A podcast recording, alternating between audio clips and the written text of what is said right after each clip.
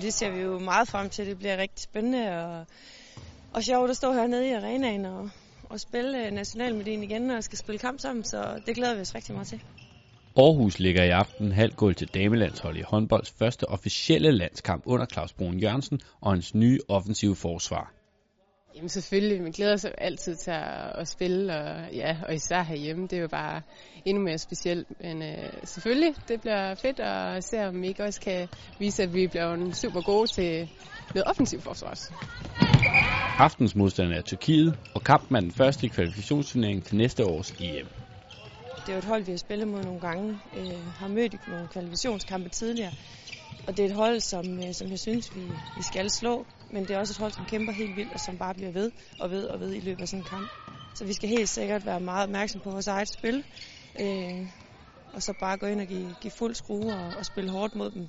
Hårdt fysisk. Så, så det er spændt på at se vores forsvar mod dem, om vi kan få, få stoppet deres spil.